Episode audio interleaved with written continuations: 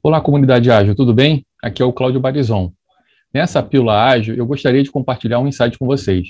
Uma pessoa me perguntou sobre quais seriam os principais desafios da transformação digital. Para responder isso, vale uma rápida introdução. Nós estamos vivendo um mundo em profunda e rápida transformação. Nunca o consumidor esteve tão empoderado com a possibilidade de escolher e mudar de produtos e serviços através de apenas um clique e alcance da palma da mão. Esse novo mundo complexo de mudanças aceleradas, a tecnologia tem um papel fundamental, trazendo mais dados, inteligências e processos robustos para melhor entender e atender ao cliente. E é através da tecnologia que é possível propiciar as organizações que surfem a onda da transformação digital, colhendo seus benefícios de atrair novos e mais clientes, criar novos produtos e serviços que resolvem novos problemas, além de viabilizar inovadores modelos de negócio.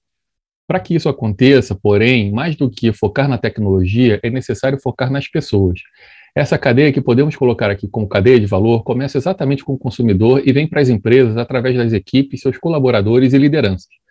Este entendimento é importante para que as organizações gerem um ambiente que viabilize a experimentação, a cooperação, a segurança psicológica através de uma cultura colaborativa e uma mentalidade de crescimento, fazendo com que as pessoas e as empresas aprendam, desaprendam e aprendam de novo e continuamente. Essa capacidade de adaptação é um dos principais desafios da transformação digital nas organizações. Por isso, o papel das lideranças é absolutamente fundamental nesse processo e o maior fator crítico.